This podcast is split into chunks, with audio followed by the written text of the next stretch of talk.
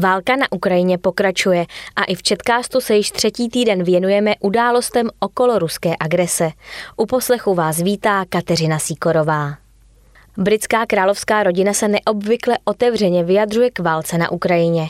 Upouští od tradiční neutrality nebo diplomatické zdvořilosti, píše na svých internetových stránkách britská stanice BBC.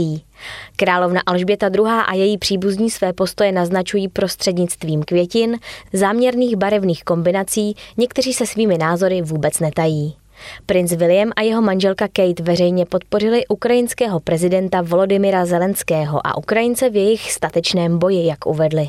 Když ve středu přijeli na návštěvu Ukrajinského kulturního centra v Londýně, naprosto neskrývali, na čí straně stojí. Oba měli připnutou placku s ukrajinskou vlajkou. Jsme solidární s těmi, kdo odolávají brutální agresi, řekl bez okolků minulý týden následník trůnu princ Charles. Šlo o jasné vyjádření bez nejednoznačnosti typické pro královskou rodinu. Hned druhý den při návštěvě londýnské katedrály ukrajinské řecko-katolické církve odsoudil opravdu strašnou agresi, které Ukrajina čelí.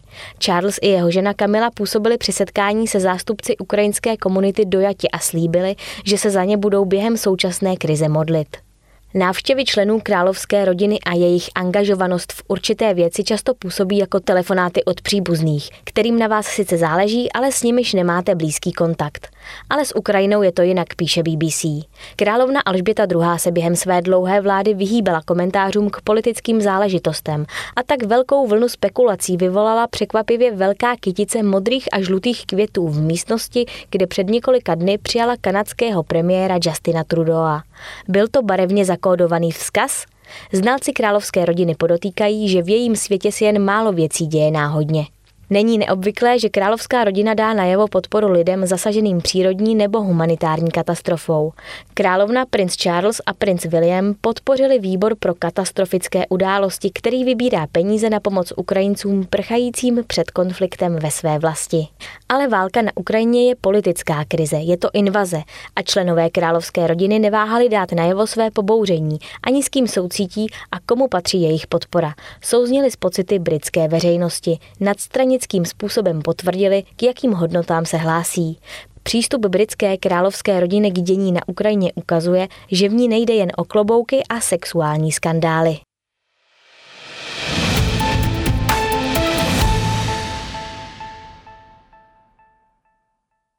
Proč Lukašenko zatím nevstoupil do otevřené války s Ukrajinou? Navzdory četným předpovědím se režim běloruského vůdce Alexandra Lukašenka zatím nepřipojil k agresi Ruska proti Ukrajině. Sice ji plně podporuje, ale zároveň hledá záminky, aby se běloruská armáda nemusela účastnit války. Uvedl to ukrajinský list Ukrajinská pravda. Po protestech z roku 2020 je politické pole v sousedním Bělorusku téměř pusté.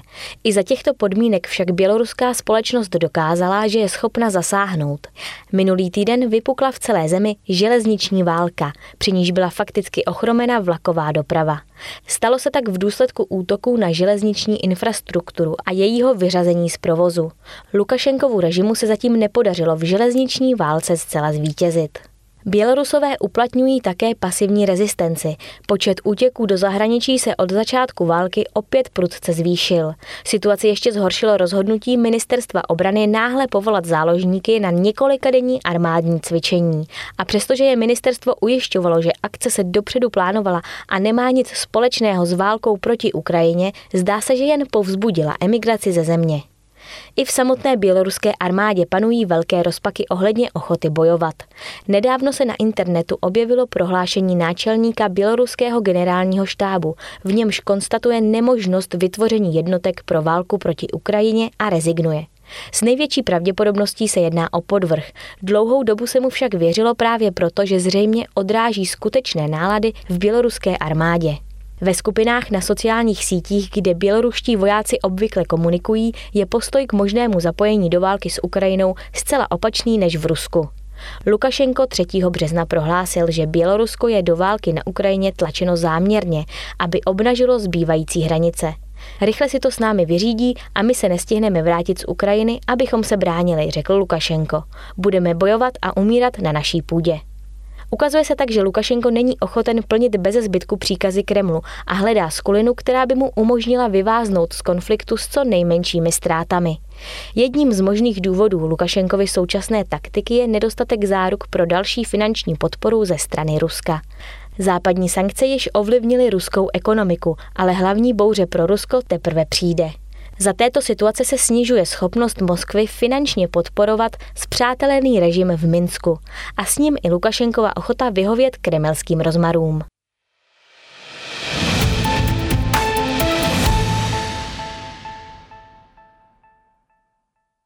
Válka na Ukrajině se projevuje i v blízkovýchodních zemích. Podporujeme Rusko stálo na plagátu s fotografií ruského prezidenta Vladimira Putina v jedné bagdátské čtvrti, než přijeli policisté a plagát strhli. Následoval zákaz vylepování jakýchkoliv portrétů ruského vůdce. V Libanonu se šítský Hizbalách postavil proti vládě za její odsouzení ruské války proti Ukrajině. Tamní konflikt vyvolává hluboké rozpory na odlehlém Blízkém východě, kde si Rusko v posledních letech upevnilo pozici, zatímco vliv Spojených států zeslábl, uvedla agentura AP. Politici, kteří spolupracují se Západem, se nestaví na stranu Ruska ani USA a Evropy. Rusko však otevřeně podporují šítské milice v Iráku, libanonských hizbalách i jemenští povstalečtí husíové. Jejich prostřednictvím vede Irán to, co označuje za hnutí odporu proti USA. Ruský prezident Vladimir Putin získal jejich podporu díky svému úzkému vztahu s Teheránem a vojenské intervenci v Sýrii ve prospěch prezidenta Bašára Asada. Považují Putina za pevného a spolehlivého partnera, který na rozdíl od Američanů své spojence neopouští. Dali mu kamarádskou přezdívku Abu Ali. Vlády se ale pohybují na tenkém ledě. Irácký analytik Ishan Shamári řekl, že iránská vláda je proti válce, ale neodsoudila ji ani se nepostavila na žádnou stranu. Za to iránští spojenci se podle něj stavějí za Rusko, protože jsou proti spojeným státům a západu a Rusko považují za spojence. Ruský velvyslanec v Iráku Elbrus Kutrašev řekl, že Moskva v Iráku a na jeho severu investovala zejména v energetickém sektoru 14 miliard dolarů, což je asi 328 miliard korun. V Iráku operují ruské společnosti Lukoil, Gazprom, Něfť a Rosněfť.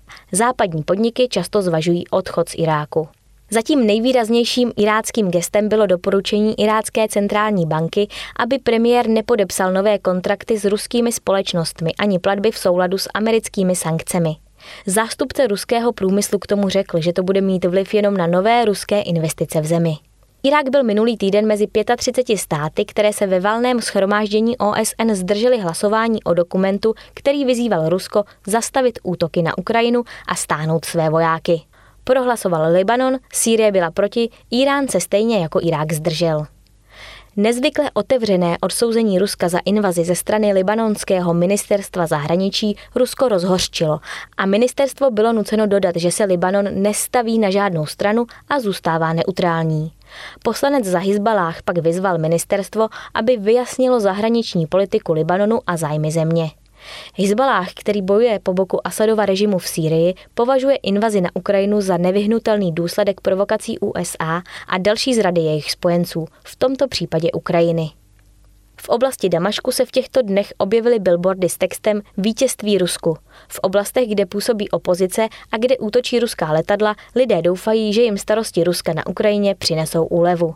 V Iráku válka v Evropě vyhraňuje politický rozkol, projevující se v neschopnosti sestavit vládu i pět měsíců po parlamentních volbách.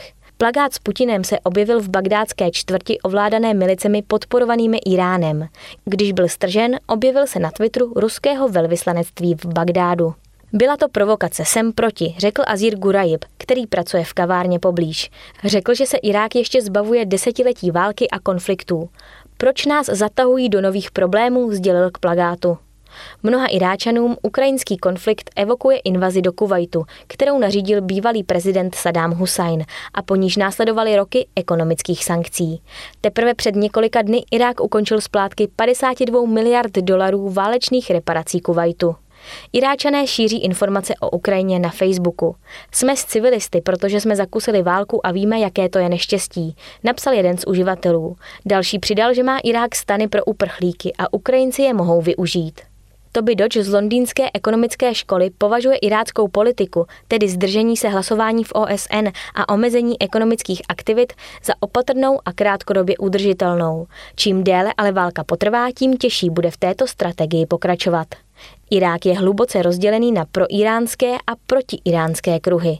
Ukrajina se stává dalším polem, na němž si mohou obě strany snažit upevňovat pozice.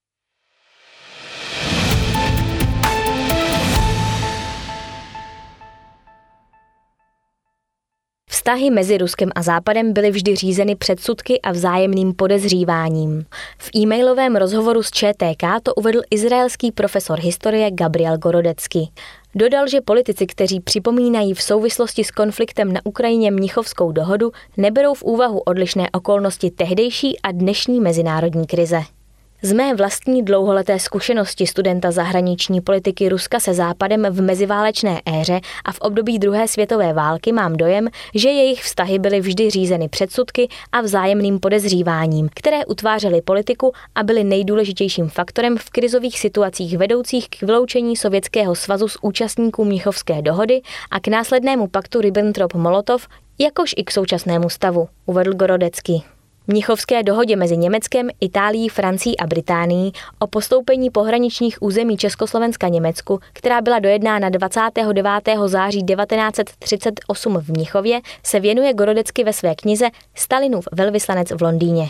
Publikace s podtitulem Deníky Ivana Majského 1932 až 1943 vychází v těchto dnech v češtině. Gorodecky pro toto vydání vytvořil speciální verzi, ve které v denících Ivana Michajloviče Majského, který byl v letech 1934 až 1943 sovětským velvyslancem v Británii, detailněji zohledňuje československou problematiku. Deníky poprvé přinášejí důkazy o sovětském postoji ke krizi a nové informace o sovětském odhodlání skutečně pomoci Československu, pokud Francie dodrží svůj závazek.